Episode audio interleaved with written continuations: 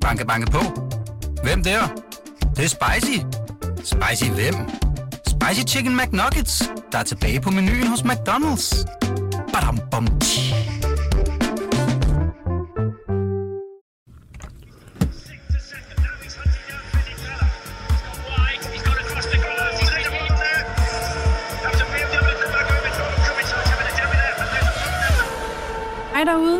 Og velkommen indenfor her i studiet. Du lytter til K-Magazine, podcasten om Formel 1. Mit navn det er Stine Braunschweig, og i dag der har jeg fornøjelsen af at være i selskab med racerkører Ronny Bremer og BT's Formel 1-korrespondent Peter Nygaard. Velkommen til. Tak. tak. Nå Ronny, hvordan, øh, hvordan går du og har det? Jeg har, jeg har travlt lige for tiden. Jeg synes ikke, der er timer nok i døgnet med alt det, jeg skal nå, men øh, det er der sikkert flere andre, der har samme. Hvad er det, der tager al din tid i øjeblikket? Jamen lige pludselig skulle jeg ud og køre DTC, øh, som jeg fik at vide to dage før øh, det første løb, så der var også lige noget, der skulle øh, ved at rykke værksted, og der er djævleræs-sæsonen gået i gang, og der, der er mange ting i oven hinanden, men sådan er det. Så du, øh, du lader blæksprutte for tiden? Det kan man sige. Peter, øh, er du ved at være klar til øh, Barcelona? Jeg er klar, ja. Og jeg har slet ikke så mange bottler op i luften som morgen. Jeg har været næsten sådan på ferie sidste uge, så jeg er bare fit for fight. Er du også helt lettet over, at du, det nu er en dejlig kort flyvetur, og du ikke skal bruge øh, 24 timer i luften? Altså efter den her sæsonstart, så er det ligesom at tage bussen på arbejde og komme til Barcelona. har du lige så meget gear med egentlig til Barcelona? Ja, ja, selvfølgelig. Det, ja. det, det skal med. Alright. Jamen, øh, til alle jer derude. Lige om lidt, der tager vi hul på dagens udsendelse, så velkommen til alle jer, der lytter med. Well, now, James, they've changed the regulations concerning the airboxes and the wings, and yet you're still extremely fast. How do you do it? Big balls. Og vi lægger altså ud i den måske lidt hårde ende. I hvert fald, hvis man kigger på det med harsbriller. For det er altså ikke nogen hemmelighed, at det ikke ser vildt godt ud for Kevin Magnussen og hans amerikanske team, der jo har haft store problemer med deres bil og ikke mindst farten i deres dæk. Og selvom vi selvfølgelig har talt meget om Haas og de problemer, de selvfølgelig har haft og stadig har, så dvæler vi altså også ved dem lidt i dag. For hvordan håndterer et Formel 1-hold egentlig en krise eller en nedtur af denne her kaliber? Hvad er det simpelthen for nogle mekanismer, der er på spil, når man løber ind i muren? Det skal vi snakke lidt om i, øh, i dag. Og øh, Peter, først og fremmest, når du har, øh, har været afsted her til de her løb øh, og har talt med folkene i Haas og forsøgt at lokke lidt, ur, lidt ord ud af dem omkring de her problemer, hvad er det så, du hører fra dem? Jamen nærmest forvirring. Altså, øh, det er de her åndsvære dækproblemer. Man kan ikke rigtig komme til, til bunds i dem. Øh, og nu har man været på tre øh, eller fire ja, måske næsten fem, hvis vi tager testbanen i Barcelona med mange forskellige baner, mange forskellige typer baner, og, og problemet har været, der øh, stort set på alle banerne, på nær øh, måske lige Barcelona. Altså, det var faktisk lidt overraskende, at Kevin fortalte mig nede i, øh, i øh, hvor var vi sidst? Altså, nej. Azerbaijan, jamen, det går også stærkt. Ja, Azerbaijan nede i Baku, at, at uh, problemet havde faktisk også været der i, uh, i Australien. Der var det bare ikke så markant, og, og de andre teams bag ham havde måske også problemer, så derfor kunne jeg køre en god, øh, god placering hjem derude. Men der havde jeg også problemer med at få varme i dækkene. Så det er et, et team, der er, er forvirret, og, og dermed også frustreret. Og det giver så en direkte bro til, til, vi skal snakke om i dag. Hvordan påvirker det teamet? Og jeg synes, at jeg fornemmer indtil nu, øh, har Haas, og specielt Gunnar Steiner, som er mand, der står i spidsen for, det, og skal ligesom svære over vandene, har, har klaret krisen godt, men, men før eller siden, så er jeg sikker på, så vil der komme en, en, øh, en eller anden kultur, hvor, hvor, hvor man prøver at, at tørre det her af på nogen. Øh, der er nogen, der skal have skylden. Øh, der bliver brugt så mange millioner på, det, på at, at, at, at køre Formel 1 at man kan ikke leve med, at dækkene ikke fungerer, så, så øh, jeg frygter lidt på, hvordan det skal gå. Men, men når det er sagt, så er Gunnar Steiner altså også bare en guttermand af en chef, som, som ikke er ud, mand, der, der, der peger fingre af nogen. Inden vi lige prikker helt hul på den her problemboble øh, hos Haas, og lige sætter og forsøger at tage temperaturen på, hvad er status helt konkret. Ronny, kan du måske prøve at, og, og også med din egen erfaring sætte nogle ord på, altså når man som hold oplever en krise, hvad, altså, hvad er det så? Er der ligesom en model for, hvordan man, man kommer ud af den igen? Er der nogle steps, man ligesom ved, man skal igennem? Man kan sige, at en ting, man lærer meget i motorsport, det er, at der er meget modgang. Uanset hvad team man er, så, så oplever man modgang på et eller andet tidspunkt. Og det er svært sådan at sige. Der, der er jo ikke en facitliste af, hvordan man kommer ud af en krise. Det er jo forskelligt. Øh, et, hvad for en krise du er i, og hvad det er for en hold, du har, og, og så videre, så videre, så videre. Men det er jo klart, at, at hvis du kan løse det problem, der er, så kommer du automatisk ud af krisen den vej, kan man sige. Så, så den ligger lige til højre benet. Men jeg synes også, at Günther gør det rigtig godt, og der er ikke rigtig nogen, der får skæld ud. Men samtidig så sidder han også med en mærkelig smag i munden, tror jeg, fordi det er jo ikke første gang, de har det her problem her. Det har de haft i nogle gange efterhånden. Øh, og nogle gange så, så er det ikke altid, man finder en løsning, men lige pludselig begynder bare at køre bedre. Det lyder lidt åndssvagt, når man siger det på den måde, men det er ikke altid, man sådan siger, okay, det var lige præcis det der. Lige pludselig så kører det måske bare, så er der nogle ting, der har gjort det, der. så er det jo om at analysere, okay, hvad var det? Og det er faktisk ikke altid, man kan finde frem til det. Det er derfor, det er så fedt i gåsøjne med, med motorsport, og der er rigtig mange teoretiske ting, som ikke virker i praktisk. Og det er også derfor, vi stadig har en racerkører bag, og vi ikke har en computer bag, øh, forstået på den måde, at, at køreren kan stadigvæk gøre en forskel nogle gange. Det er ikke alting, der er øh, teoretisk, som også er i praktisk, hvis det giver mening. Ja, det gør det. Øhm, der er jo selvfølgelig også, Peter, et hierarki øh, på sådan et hold her. Det ved vi jo selvfølgelig godt, der er. Og Günther Steiner er jo selvfølgelig en af dem, der har rigtig meget at skulle have sagt. Men jeg tænker også måske, hvad, altså, når de nu har de her udfordringer, som de har, hvor meget, øh, hvor meget sparer han ligesom så også med en type som Gene Haas for eksempel? Er han overhovedet ikke inde over alt det her, eller, eller er han ikke med til at så at træffe de beslutninger, der så måtte skulle tages? Gene Haas er også en rigtig god ejer, øh, fordi han, han, han har, øh, har forståelse for, at, at øh, det er Günther, der skal styre butikken, og ham, der har forstand på racerløb, øh, eller i hvert fald for mit racerløb, så har Gene Haas måske lidt forstand på NASCAR. Men, men der tror jeg, at, at, at Gene, i hvert fald indtil nu, har vist sig som en rigtig god chef. Øh, der bliver aflagt rapport til, øh, til Gene fra, fra Günther øh, flere gange om dagen, er jeg sikker på, i løbet af Grand Prix weekend, hvis han ikke er til stede. Øh, og der får han selvfølgelig at vide om, hvad, hvad, hvad det handler om, men jeg tror ikke, at Gina er typen, der, der slår i bordet hen fra, øh, fra Charlotte og siger, altså, nu skal I gøre det, nu skal I gøre det. Øh, det har han heldigvis for klog til. Men, men det er også noget, der kan komme. Hvis det her det bliver ved, så, så, så ser man altså et mønster, ikke, ikke øh, nødvendigvis hos, hos, kun hos Haas, det er simpelthen hos alle racerteam, at der bliver sådan en, en tendens til, at man skal finde løsninger hurtigt, og folk kommer under pres, og øh, hvem har skylden for det her? Og, og det kan da godt være, at Gene Haas på sidst, han slår i bordet og siger, nu, nu må der altså løse det her, Günther, og så må Günther bare lade presse gå videre ned igennem organisationen. Og det er den udvikling, jeg frygter, men heldigvis ikke ser nogen tegn på endnu. Ronny, er du nervøs for, om man i Haas faktisk måske er på vej til, at, eller ved at lede efter potentielle syndebukke, hvis det her ikke vender? Nej, det tror jeg ikke. Altså, det, det er en team effort, og man løser bedst opgaver som et team, og, og det handler ikke om at pege fingre. Det er det, man altid skal huske. For at få et godt team, så handler det om at finde, hvad det er, og ikke pege fingre, fordi det er nemt at bare give skylden for nogen, og så det, det kommer nok ikke videre i. Det tager folk bare personligt i stedet for, og så bliver det endnu værre. Så, så det handler jo om i samarbejde at finde ud af, okay, hvad kan vi gøre her? Men det, man skal forstå, det er, det er jo ikke... Det, det, vi snakker meget af det her dæktryk hele tiden. Det er dæktryk, men det er også temperaturen i dækket, der passer til alting på samme tid. Og som jeg har sagt tidligere, så kan nogle af problemerne være, at hvis, hvis man bliver presset som kører på et forkert tidspunkt, fordi der ligger nogen bag i og presser, så stiger trykket på et forkert tidspunkt, og så passer det ikke mere, at dækkene kommer op i den temperatur, men, men du har ikke noget valg, og det lyder måske lidt fordi du, du kan ikke, hvis du sænker farten der, så kører der måske to forbi af fem, seks andre biler, og så kommer du heller ikke op i gear. Og det er måske derfor, vi ser, at qualifyingen faktisk går meget godt, fordi der har de nogenlunde styr på det, der kan han køre sit eget tempo og sit eget pace, men lige snart løbende kommer, så kan han ikke køre sit eget pace, og så er det måske, det begynder at gå galt. Så det, det, det er sådan flere ingredienser i et, og det, der, der er jo ikke nogen, jeg har heller ikke løsningen, så havde de jo nok fundet det. Jeg har heldigvis en masse kloge mennesker, der sidder der og gør det. Men det er meget, meget komplicerede ting, der gør, at det ikke spiller på det rigtige tidspunkt. Men som sagt, det er noget, Haas har haft før. Så der er nogle ting, de ikke har styr på med deres bil, som måske kreerer downforce på det forkerte tidspunkt i forhold til, hvordan dækkene kommer op på mekanisk greb, og nu bliver vi sådan meget avanceret lige pludselig. Øh, men jeg er sikker på, at de analyserer de data så meget, som de overhovedet kan øh, 24-7 og prøver at finde en løsning. Men Peter, ikke desto mindre, når noget går dårligt, så påvirker det jo selvfølgelig naturligt øh, de fleste, øh, de fleste mennesker, der må, måtte være involveret i det her, antager jeg. Specielt i en, en sport ja. som, som, som Formel 1, hvor det er så konkurrencepræget. Selvfølgelig din, gør det det. Men er din oplevelse, at stemningen har ændret sig i Haas? Der blev en lille smule mere anspændt. Det, det, det tror jeg ikke, øh, der er nogen, der vil lægge skjul på. Øh, og det kan måske også være det, der skal til, at folk bliver sat lidt under pres og, og leverer bedre. Øh, og nu snakker vi før om at pege fingre. Det, det er jo nemt at pege fingre af den fyr, de ansatte sidste år, Tomita, øh, japaneren, til at tage sig af, af dækkene. Og han var den store held sidste år, for der fik han løst alle de problemer, som der havde pladet dem øh, øh, i, altså året før i 17. For 18 var en god sæson for, for Ferrari, eller for Haas team, hvor de, hvor de kørte relativt øh, skal vi sige, smertefrit igennem de her dæk. Øh, så er der kommet en ny dæk til i år, Øh, og det fungerer åbenlyst ikke. Og så er det nemt at sige, at det er Tomita, der ikke kan, kan, kan finde ud af at få de her dæk til at virke. Det, det er også forkert. Øh, ikke mindst fordi, at han, han sidder som en mand med det, og i andre teams, øh, Mercedes og Ferrari, der sidder måske 20 mand og har med dækkene at gøre. Så selvfølgelig kan man ikke forvente, at han er lige så hurtigt til det. Øh, men, men, og når det er sagt, så har Ferrari, som minder i sin opbygning meget om Haas-bilen, øh, af, af åbenlyse grunde, fordi når de får motor og gearkasse og ophæng og så videre fra Ferrari, så, så er resten af bilen næsten givet øh, i, i design. Og Ferrari har samme problemer i mindre grad, og grund til, at de har det i mindre grad, det er, at de har flere folk til at løse det. Men Ronny, den her nedadgående spiral, i hvert fald en spiral, der ikke er, den er ikke rigtig på vej op i hvert fald lige i øjeblikket.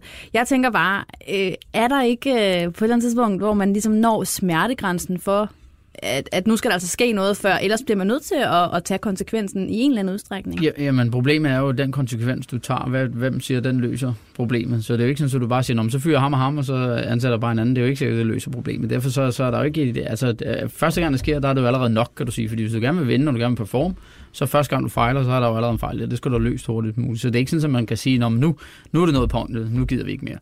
Og jeg tror lidt, at en af grundene til, at det virker mere intens, er også, at når der kommer journalister, så er bange for, folk er bange for, hvad skal jeg sige? Fordi at for at sagt noget forkert, så smitter det af på os selv, og hvad kan jeg sige, hvad kan jeg ikke sige og sådan noget. Det gør altid, at det bliver mere anspændt i min verden, øh, fordi at det er jo alle mulige forskellige folk, der bliver spurgt. Ikke?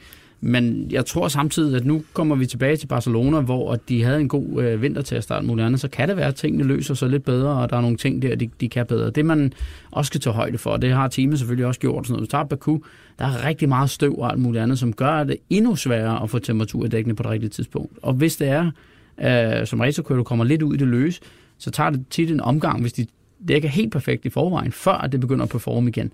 Ergo der, hvis du kommer lidt ud fra det hele, jamen så, så kan du måske tage 10 omgange, og så har du måske ramt noget andet undervejs, så du bliver ved med at køre i sådan en ond cirkel hele tiden.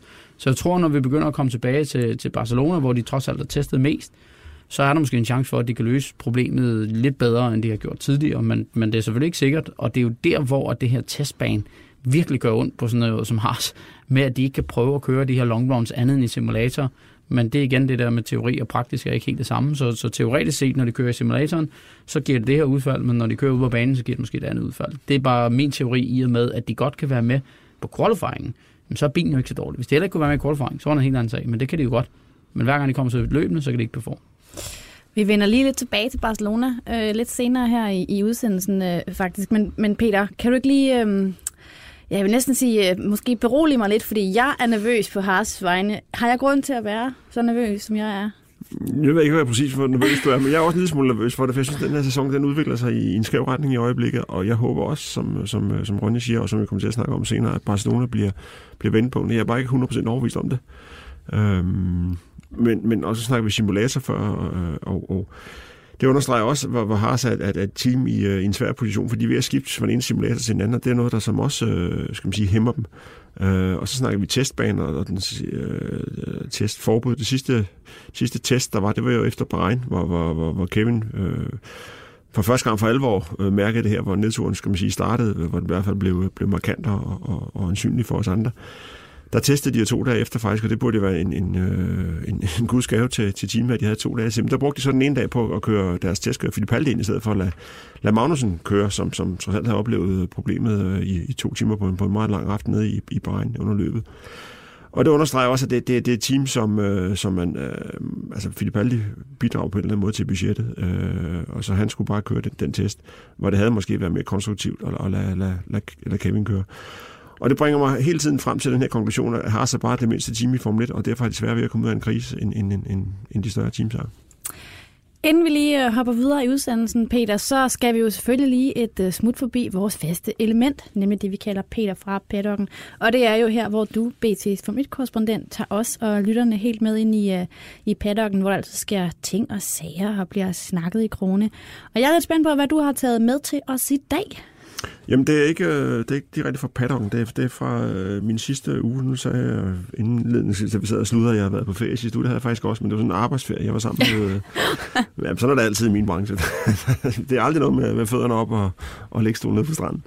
Uh, Formula 1 Grand Prix Drivers Club, jeg tror, jeg nævnte den før, den her eksklusive klub for, for gamle Formel 1 de havde uh, deres årlige generalforsamling nede i Italien sidste uge, hvor, hvor jeg og mine øh, min kone Tina var inviteret med, og, og det er bare den hyggeligste uge på, på hele året. Uh, I år blev der valgt en ny præsident, uh, Howden Ganley, en tidligere kører fra 70'erne, blev afløst af Emmanuel Pio, som sådan en ny generation. Pio kender I sikkert som, uh, ja, som tidligere Formel 1-kører selvfølgelig, men også som uh, co-driver til Tom Christensen i øh, hans første, eller tre første Le Mans sammen med, med Audi, så der, der, var, der var præsidentvalg også, men, men som i, i den her klub, det er ikke noget med, at, at øh, vi skal bruge alt for meget tid på, på politik og sådan noget. Det, det var et fire dages arrangement til generalforsamling, og generalforsamlingen tog sted mellem 20 og 22 minutter. Så, så det, var, det var bare et fint arrangement. Og, og vi var ude at se Lamborghini-museet, vi var ude at se Maserati-museet. Øh, og, og så, ja, men det var, det var så eksklusivt og VIP-agtigt, så, så jeg savner det allerede.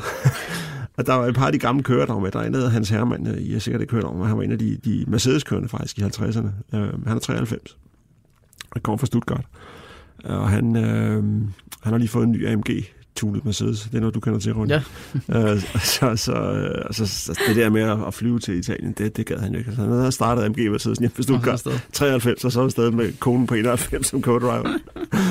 og så han vandt jo Le Mans faktisk i, i 70 også, herremand, øh, efter Formel 1-karrieren. Og en, hans co-driver for 70, det var Richard Atwood, som øh, jeg kørte til... Øh, til lufthavnen den ene, da han skulle hjem lidt tidligere, og så sad vi der og sluttede på vej til lufthavnen og sagde, hvad skal du egentlig hjem med for, Richard? Øh, det slutter først, øh, der, der, der er op til flere store middag tilbage. Det slutter først om et par dage. Jamen, han skulle hjem til sit, øh, sit job. Han, han er fylder 80 næste uge. Nå, men hvad laver du egentlig nu om dagen? Jamen, han var, han var køreinstruktør på Porsche. Hver gang der blev solgt en ny Porsche i, uh, i England, så bliver ejeren inviteret ud på Silverstone og, og kører en tur uh, med, med en ordentlig instruktør. Ja. det, det, er altså den nu 80-årige Richard, der sidder ved siden af og lærer de unge Porsche-knægte, hvordan man, uh, man kører race. Uh, så det var bare en hyggelig, rigtig god uge. Øhm, med de gamle kører der, og dejligt at se, hvordan de, de hygger sig og tager sig hinanden. Der er nogle gange, der er sådan lidt svagelige til, til, til bens og så videre. Jeg er bare ikke stensikker på, at vi ser Hamilton og Vettel tage sig af hinanden på samme måde om 25 år. så er det bare om at nyde det, mens vi har det. Racing, competing is in my blood. Ja, vi har jo allerede talt om kriser, og selvfølgelig særligt med fokus på Haas. Men vi bliver altså i det lidt dystre hjørne og påfører os selv lidt mere Formel 1-smerte. Kunne I lide den? vi er helt bange for, hvor det går hen nu. For når man siger krise i Formel 1, så er der i særdeleshed et hold, der øh, i hvert fald popper frem hos mig. Og jeg tænker, at det gør det også hos jer i en eller anden udstrækning. Det er selvfølgelig Williams. Og øh, dem synes jeg altså også, at vi lige skal vende øh, i det her øh, krisens øh, tema, som vi godt lidt kan kalde det. kan man sige, det er lidt større krisen har. ja, præcis. Men det er jo altså holdet, der om nogen synes at have gjort det til deres karriere at være værst til alt. Men hvad søren er det, der er sket for det her stolte hold? Og kan de komme om på den anden side? Øh, Peter, først og fremmest... Øh, kan du ikke måske prøve lige at tage os øh, lidt tilbage i tiden og sætte nogle ord på, hvad det er, Williams var for ligesom at sætte øh, den her nedtur øh, lidt i, øh, i perspektiv?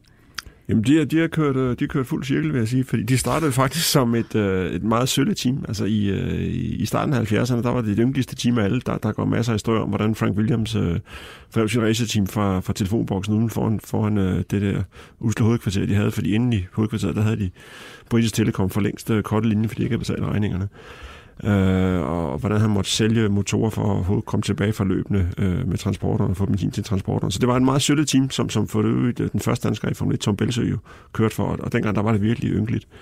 Så fik han, fandt han penge, øh, fandt en af de sponsorer, som, øh, som kunne berette hans, øh, hans åbenlyse talent som teamchef. Og så blev det bare det største team. Øh, I 80'erne og 90'erne var det det mest vindende team. Masser af VM-titler. Øh, det er kun Ferrari, der har vundet flere VM-titler. Williams har faktisk vundet flere konstruktør-VM-titler end McLaren, så det siger lidt for, om, hvor store de var. Og så ser vi dem i dag, hvor det faktisk er nede, på, nede, hvor, hvor, næsten hvor de startede for, for 40 år siden, bagerst i, øh, i, i rækkerne, og, og, og øh, vi skal snakke om, om grunden til det. Øh, og hvis jeg skal tage hul på det, så, så ser jeg, at der, der er flere faktorer, der spiller ind. Øh, for det første, så har de bare været frygtelig dårlige til at, at holde fast i en motorleverandør. De har skiftet motorleverandør alt for tit. Nu har de haft Mercedes i, i, i det, der efterhånden ligner en overrække, men inden da, der skifter de næsten hver år, og det ødelægger altså den kontinuitet, som, som man bygger øh, Formel 1-succes på. Så, så det er en, øh, en åbenlyst grund, og så har de bare ikke fulgt udviklingen. De, øh, i, øh, for 10-15 år siden, der er næsten alle store seriøse Formel 1-teams, de lænede sig op af en bilfabrik dengang, enten som øh, solgt ud til en bilfabrik, eller havde en eksklusiv aftale. Og der, det havde øh, Williams også først med, med Honda og så med Renault. Men de insisterede altid på, at de vil selv bestemme, og selv bestemme deres kører. Og når man er en bilfabrik og betaler hovedparten af gildet, så må man godt have lidt at skulle have sagt med, med hvem der kører osv. Det fik man aldrig lov til hos Williams, og derfor mistede bilfabrikken efterhånden interessen for Williams. Øh, og så mistede de noget økonomi, øh, mistede noget kontinuitet, som sagt. Og så begynder nedturen altså bare. Ronny, i din optik, altså, eller hvornår begyndte du ligesom at se antydningen af, okay, det her, det er på vej ud på et, øh, på et skråplan? Jeg kan ikke huske præcis, men, men som jeg har været inde på før, så synes jeg ikke, at Claire Williams har vokset med opgaven. Øh, jeg synes, hun, øh, hvad kan man sige, ja, bare ikke har, har kunne køre det videre. Jeg vil så sige, at hun også har stået over for en svær opgave samtidig øh, i forhold til, til hvad kan man sige, nutidens Formel 1, og hvordan det går, og hvor mange penge, der skal bruges og sådan noget. Men jeg synes, de har taget nogle ekstremt dårlige valg på køresiden også og sådan noget på nogle tidspunkter, hvor at, øh, det var virkelig vigtigt at have nogle gode kører. Der synes jeg, de gik mere op i pengene, men øh, det er klart, man skal jo have nogle penge for at få det til at køre rundt, men det, det er altså Det er ligesom vi har været inde på McLaren tidligere, og nu er de på vej op igen, men det, det er sådan nogle teams, hvor man tænker, det vil aldrig nogensinde, hvis du spurgte for 15 år siden, så var der ikke nogen, der ville sidde og sige, at de ville være bundholdige på, det tror jeg ikke på. Øh, fordi de var bare så store og havde de store kører og ting. Så, så havn der, der må man sige, at der er jo gået noget helt galt. Og som jeg var inde på før, så synes jeg bare, hun skulle pakke sine sydfrugter og komme afsted og lave noget andet, fordi at det, det, hvis man hvis man selv giver udtryk for, at måske er jeg ikke den rigtige til det, så er du ikke den rigtige. Så skal du bare pakke sammen og så, så komme videre øh, og håbe på, at det, det er et stort mærke, som kan køres videre på, på en god ting. Og jeg tror da også, Frank må sidde og ærge sig lidt den rullestol over, hvordan det er gået de sidste mange år, fordi det, det var altså bare et team med på et tidspunkt. Øh, det kan man selvfølgelig ikke blive ved med at være, det har de andre også oplevet, men at, at synke helt ned til bunden, hvor de er nu, det, øh, ja, det er lidt synd. Men ja, det får også bare mig til at tænke på, fordi der er jo selvfølgelig en masse mennesker involveret i, i, i et Williams-team også selvfølgelig. Og det kan jo ikke være alle, der synes, at de beslutninger, der bliver truffet, er lige gode. Og vi har jo set, at konsekvensen af mange af de ting, der så er sket, det er bare har været noget rigtig, rigtig skidt. Ikke? Altså, der må vel være nogen, der undervejs har tænkt, hov, hov, lad os lige stoppe op en gang og trække vejret, fordi altså, det, ser jo, det er virkelig, virkelig sløjt. Jamen, det, det er ligesom trække linjen til, til Haas-teamet, vi snakker om før, eller krisesnakken, som, som det, det er en krisetema, vi kører i dag. uh, da, da de havde, uh, altså, når tingene begynder at gå skævt, som, som de åbenlyst har gjort for William, så, så er der nogle, nogle gode folk, der siger, råber vagt, de kan være, nu skal vi altså ændre noget. Og hvis ledelsen, som, som, øh, som i mange år var Frank Williams og senere Claire Williams, som er sådan en, en meget enrådig typer begge to, som, som er meget alene videre, og det, og det er et familiefirma, de ejer, det er det de få øh, firmaer, altså, som, hvor, hvor, der, hvor der sidder virkelig en ejer ved, ved bordenden, som, altså ejeren er samtidig chef, det er der ikke andre teams, der er. Øhm, så de, de her folk, hvis de ikke kan komme til ord, de gode folk, så er de forladt teamet, og man kan ikke miste så mange gode folk, som Williams har gjort, uden det har en anden indvirkning på resultaterne. Og så også for lige, og, og, som du var inde på, Ronny, så med, med de her kører, de har nu, Øh, det er helt sikkert ikke kører, der, der kan løfte teamet, øh, men det er kører, der kan bidrage til budgettet på en eller anden måde. Øhm, og det er bare, de graver sig bare ned i et større og større hul, fordi øh, når du har dårlige kører, får ikke nogen resultater, når du har dårlige resultater, får ikke nogen penge fra, fra FOM, øh, og så må du så endnu dårligere køre næste år, men endnu større tjek, så, så den er svær at vinde, den der. Og i det her store hul, de er i gang med at grave, altså ser du bare, at de er fuldstændig på vej mod, øh, nu men der er også meget fanden på væggen, men er de på vej mod afgrunden, eller kan ja. det her vende?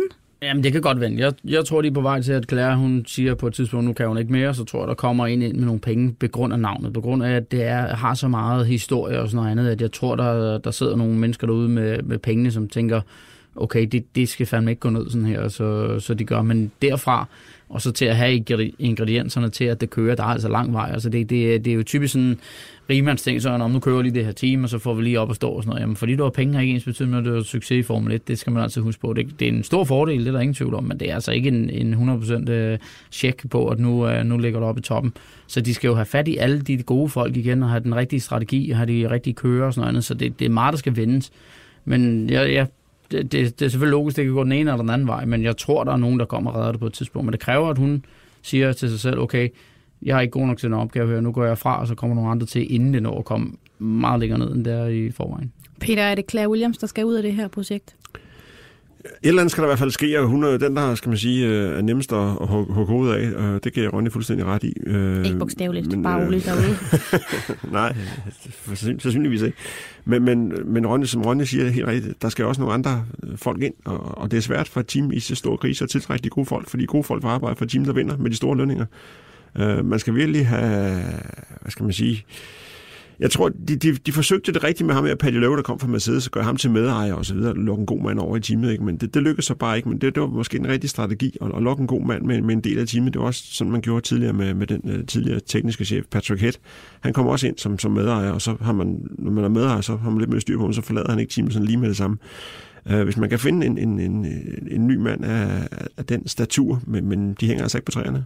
Og så tror jeg måske, at deres held kan være, hvis de her nye regler kommer, som Haas også håber på, hvor der bliver lidt budget cut og noget, så kan det måske redde Williams i, i den rigtige retning, men det skal der i hvert fald til, før det går den rigtige vej.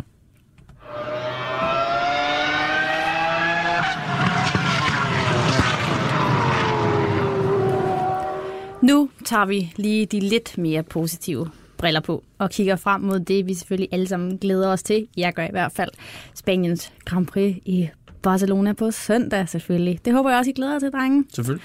Ronny, øh, det spanske Grand Prix. Hvad øh, er det for en størrelse? Jamen, det er jo øh, det gamle traditionelle løb, der har været længe, og en af Kevins yndlingsbaner, så lige ved harsbrillerne på, så, øhm, så kan det ikke være meget bedre i forhold til, hvis bilen selvfølgelig performer. Men Kevin kan rigtig godt lide banen, så, så på den konto så for, forventer jeg meget. Men det, det er et løb, som jo ja, det er svært at sige, så mange andre løb kan det samme, men det, der plejer tit at ske noget, men der kan jo også være sådan en pisket løb, hvor der ikke sker noget som helst. Men jeg synes faktisk, at det er tradition for, at der er nogle overraskelser undervejs, øh, når, når det bliver kørt, så det, det er en fed bane.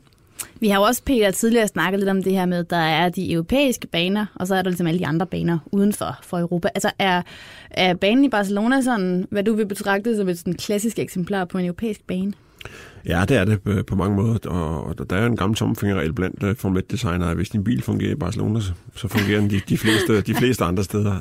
Det er jo en gammel regel efterhånden. Ja, det er en gammel, ja, men der, der er så alene de, de, de, de stadigvæk bruger i en vis udformning. Er også derfor, de tester så meget ned, fordi der har man mulighed for at, at prøve bilen, så, så den kan tilpasses mange forskellige baner. Problemet er så bare, at vi starter sæsonen med, med fire løb, som er lidt atypiske. Så, så den her tomfingerregel gælder altså først øh, lidt senere på sæsonen. Det gælder heller ikke om, om 14 dage i Monaco, for det er også en atypisk bane, og Montreal for en tages skyld også. Men så begynder man at komme ind på nogle baner, øh, hvor, hvor, hvor de minder om, om Barcelona. Så øh, jeg, jeg er spændt på, hvad... Ja, vi kan lige så godt tage, tage, tage op af hatten med det samme, hvad Haas kan dernede i, øh, i Spanien. Ja, og det er jo øh, også det, jeg selvfølgelig sidder og grubler lidt over. Altså, hvad, hvad søren, Ronny, skal vi forvente os af Haas? Er du sådan der, hvor du tænker, okay, lige nu, der er også med alle de, der er jo varslet en hel masse opdateringer på bilerne, øh, har jeg kunne læse mig, mig frem til. Øhm, og det, jeg, jeg aner simpelthen ikke, hvad jeg skal forvente. Jeg tror ikke, der er nogen, der gør. Altså, det, det er jo klart, hvis de løser problemet, så, så er forventningerne høje. Hvis det er det samme problem, øh, de bliver ved med at have, så kan man jo næsten godt regne med, at det bliver knap så godt et løb, men igen, jeg synes, deres qualifying har været virkelig stærkt i år, så de har ikke en dårlig bil, så hvis de kan få styr på det der lidt, og der har de som sagt nogle data, de kan bruge, for da, da de testede, jamen så, så tror jeg, det kan se pænt ud. Og hvis man husker tilbage, og man kan ikke bruge det, og det har jeg også selv sagt i forhold til test og sådan noget, men hvis man husker tilbage, så på deres long runs var de faktisk rigtig hurtige i Barcelona. Så det kan tyde på, at der har de måske styr på det, og kan, kan få det til at virke, så det kan være en af deres bedste weekender. Men, men det kan også hurtigt vende igen, og lad os så sige, at de er heldige at have en god weekend. Kommer tilbage til noget andet, hvor det er dårligt igen, så er det lidt svært. Men når man har nogle dårlige racertræk, så har man brug for lidt oprejsning. Og igen vil jeg sige, heldigvis så er qualifying god, så, så hele holdet er ikke nede på den måde i forhold til, hvis du har en dårlig qualifying og dårlig løb, så, så sætter det altså hurtigt sine spor. Så hedder du Williams jo. ja, her der har de det mindste nogle gode elementer i løbet af weekenden, der gør, at, at man kan holde dampen op og ligesom sige, kom nu, nu skal vi have fundet det problem, vi skal have styr på det her. Hvor det er altså svært, hvis det hele bare bliver ved med at være dårligt, dårligt, dårligt. Men det er også i de dårlige tider, man bliver bedre. Øhm, Peter, jeg tænker også, altså nu, har, nu er Ronny lidt inde på det selvfølgelig også, øh, men altså helt konkret med alt det, vi kan ikke rigtig måske helt blive kloge på, hvad vi egentlig skal forvente os af det, og, og som sagt, der kommer de her opdateringer også, og det, det er jo ligesom Barcelona, øh, hvis man klarer sig godt der, så klarer man sig godt alle mulige andre steder, men hvad, hvad for et forløb altså, forventer du dig egentlig, sådan helt grundlæggende med alt taget betragtning? Jamen altså, vi, vi snakkede inden Baku om, at hvis der var en bane, hvor der bare, det bare ikke passede Harsbin, som den så ud i øjeblikket, så, så var det nede i Baku, fordi det, det er en bane med mange øh, langsomme, øh, korte sving, hvor dækkene ikke arbejder, og derfor ikke får nogen varme, og hvor der er en kæmpe lang langtid, hvor, hvor dækkene køler yderligere af. Der, der er Barcelona, den kommer så virkelig Harsbin i møde, fordi der er masser af lange øh, sving, hvor gummet vildt får lov at arbejde, kommer op i temperatur, og langsiden er relativt kort, så, så, så som udgangspunkt skulle den passe øh, relativt godt til, eller rigtig godt til, til Harsbin. Det så jeg også under, under testerne. Så er der de her øh, updates, som alle teams kommer med. Øh, mange teams snakker faktisk om, at de kommer med, med en B-version, som altså meget markante updates, og har så også store updates med. Øh, det tror jeg ikke nødvendigvis er en fordel øh, for Haas, øh, fordi de har masser at fokusere på med dækkene, og nu er der pludselig en, en masse øh, skal man sige, yderligere øh, faktorer, der, der kan ændre bilens opførsel med alle de her updates. Der, der er godt nok mange data at holde styr på, fordi ja. der, der er dæk, og der, der, der er nye stumper. Så øh, jeg tror, øh, det er ikke det optimale sted at introducere B-version, men selvfølgelig skal det til, fordi alle de andre teams kommer med noget, som, som tager et markant step. Og så er vi i gang med det her udviklingsræs, øh, som vi altid snakker om, at har så svag på, for det er et lille team, og de udvikler ikke så hurtigt som de andre. Øh, så øh, altså, jeg er spændt på det. Det, det er det er det sted her i foråret, hvor, hvor, hvor de bare skal score point. For om 14 der kommer vi til Monaco, hvor, hvor de traditionelt bare er på Williams-niveau næsten. Men jeg tror, man skal også huske på, at, at nogle af de ting, de kommer med nu, det er jo altså nogle af de ting, de testede til vintertesten i Barcelona, hvor man tester forskellige ting af, som man udvikler undervejs. Så jeg tror også, de vil komme med nogle ting, hvor de godt ved nogenlunde, hvad vej det går hen, men du ved det som sagt aldrig 100%, så det er ikke sådan, at det er helt nye stumper, der slet ikke har været afprøvet før. Det, det er jo nogle ting, man har taget med på den test, og tager lidt her og lidt der, og får sat sammen til sidst. Øh, men, men ja, det hele afhænger af, om de kan få de dæk der til at virke. Eller Jamen, det er jo helt rigtigt. Det er, det er jo ikke nogle stumper, der har udviklet med henblik på at løse dækkrisen. De her stumper har jo været i, i, i pipeline længe inden de fandt ud af, at de kunne få varme i dækkene i løbende. Så det er ikke noget, der skal løse dækkrisen øh, på den måde. Øh, jeg var lige ved at tage en tår vand her, det beklager jeg, undskyld. Øhm, bare lige helt kort, så nu har vi jo selvfølgelig set uh, Mercedes uh, være meget dominerende. Ja, jeg synes ikke, det er jo ikke kun været dominerende, det har været det heldigt samtidig, ikke? fordi det er ikke domineret alt, de har bare vundet alt. Ja, ja, okay, fair nok. Men, Jamen, det, det, det, synes jeg er meget rigtigt, Ronny siger ja. det, fordi når man ser på papiret, så er det bare 4-1-2 sejre til Mercedes, og sådan har løbet jo ikke været jo. Ah, altså, Ferrari er langt, langt tættere på, end de har været på men, noget tidspunkt. Øh, marginaler afgør også fodboldkampe, ja. ikke? Øh, sådan er det jo. Men øh, bare lige helt kort, øh, er det Mercedes, I, øh, I tror kommer til at løbe med det? Jeg tror faktisk Red Bull. Red Bull, okay. Ja. Øh, og det tror altså, jeg, jeg antager Max Verstappen, så... Det. Yes, øh, det tror jeg faktisk på, at øh, jeg tror, der begynder at komme lidt splid mellem de andre. De har helt sikkert speeden og noget, men, men øh, Red Bull og, og Barcelona, jeg kan godt huske lige, da han øh, rykkede over, det er selvfølgelig en helt anden bil og sådan noget andet, der, der kunne det godt være, være godt. Og jeg tror, Honda-motoren på den bane godt kan gøre noget. Det bliver ikke sådan, hvor han bare lige kører fra start til mål, men jeg tror, han måske har lidt held med sig, der gør, at han øh, måske godt kunne gå op og tage sejren. Kan du godt lide den spot om, Peter?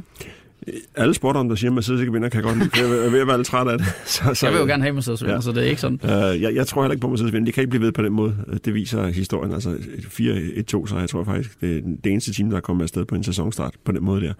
Så jeg tror også, det bliver en anden vinder, men jeg tror mere på Ferrari.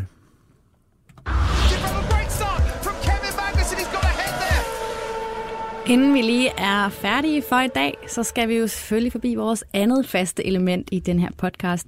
Og det er jo altså det, vi kalder for pole eller pit. Og det er jo her, hvor mine to gæster får til opgave at fælde dom over noget i den store Formel 1-verden. Drenge, har I lavet lektier? En lille smule, men jeg tror ikke, I bliver så glad. Uh, det, øh, det er jeg spændt på det her. Øhm, skal vi så ikke øh, skal vi starte med dine pizza? Det kan vi godt prøve. Ja, tak.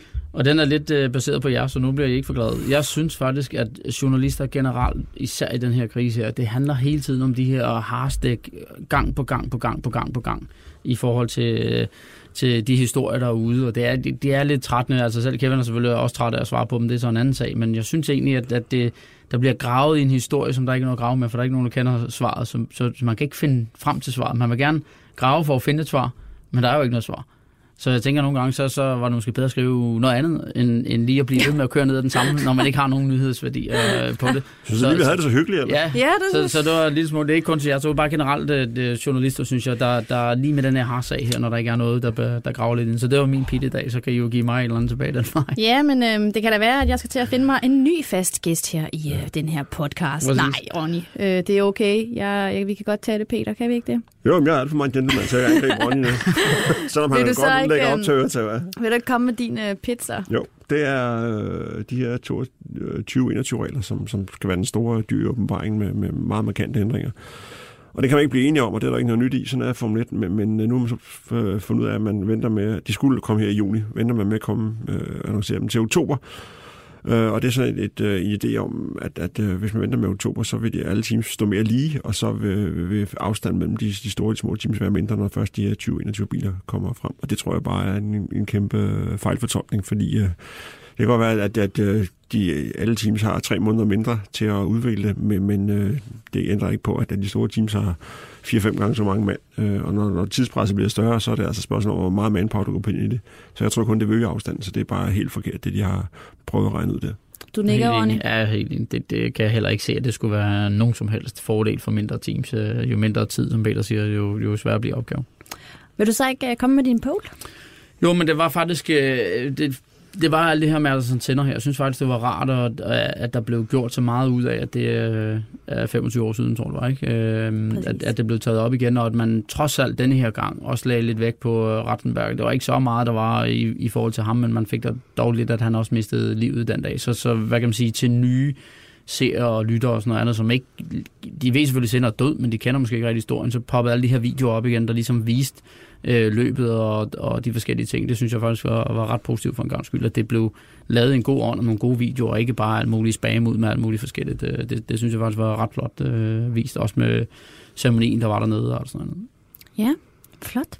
Jamen, hvis jeg, jeg var ned til ceremonien på Imola, og det, Ja. var, det var meget, øh, altså det var, det var rørende lige frem. Øh, der holdt en, en lang gudstjeneste, så vi troede bare, der stod sådan en, en fem minutter sag, men det var, det var faktisk 40 minutter, og der var godt nok mange mennesker. Jeg tror, der var 10-15.000 mennesker, der, der, der gik ind på banen og, marcherede ned i, i Tamborello-sving, eller ikke marcherede, men gik ned og, og og øh, de stod bare bumstille alle 40 minutter, der, og racerfolk er ikke sådan nødvendigvis de, de faste kirkegængere, de andre laver på søndagen, ikke?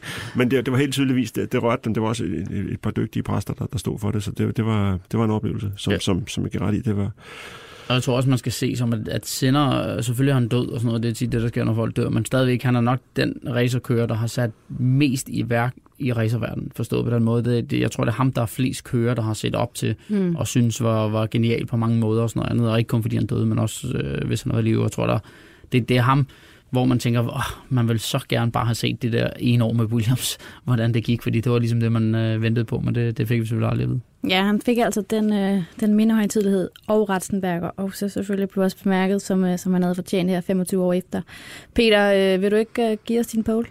jo, øh, det er også lidt med, med fremtiden med øh, kalenderen for, øh, for 2020, som ikke er klar endnu, men som alt tyder på, at genbliver på 21 løb. Fordi jeg frygter, at man skal op på de her 23 løb, øh, og det virker som, at fornuftens stemme har talt, og, og alle teams har, har, har gangs sagt, skyld. Ja, for en gang skyld, ja, og alle teams har sagt, altså 23 løb er for meget. Så vi får to løb næste år. Vi får Holland, og vi får, får Vietnam, og så mister vi to, og det øh, ser ud til at blive Spanien, det ene af dem i hvert fald. Og det er selvfølgelig lidt kedeligt, og Tyskland måske også. Det er sko to, øh, to gode løb, øh, og miste to løb, der, der, der er tæt på for, for os danskere, men, men øh, bare det, at vi ikke skal op på mere end 21 løb, synes jeg, det er positivt. Og dermed de her, så er vi altså også ved vejs ende i denne her udgave af K-Magazine. Du skal huske, at du kan finde vores podcast på bt.dk og i Radio 24-7's podcast-app. Det her her, du også finder vores andre spændende podcasts, både Transfervinduet og Bettingklubben. Ronny Bremer, Peter Nygaard, tusind tak, fordi I var med. Og til alle jer derude, vi høres.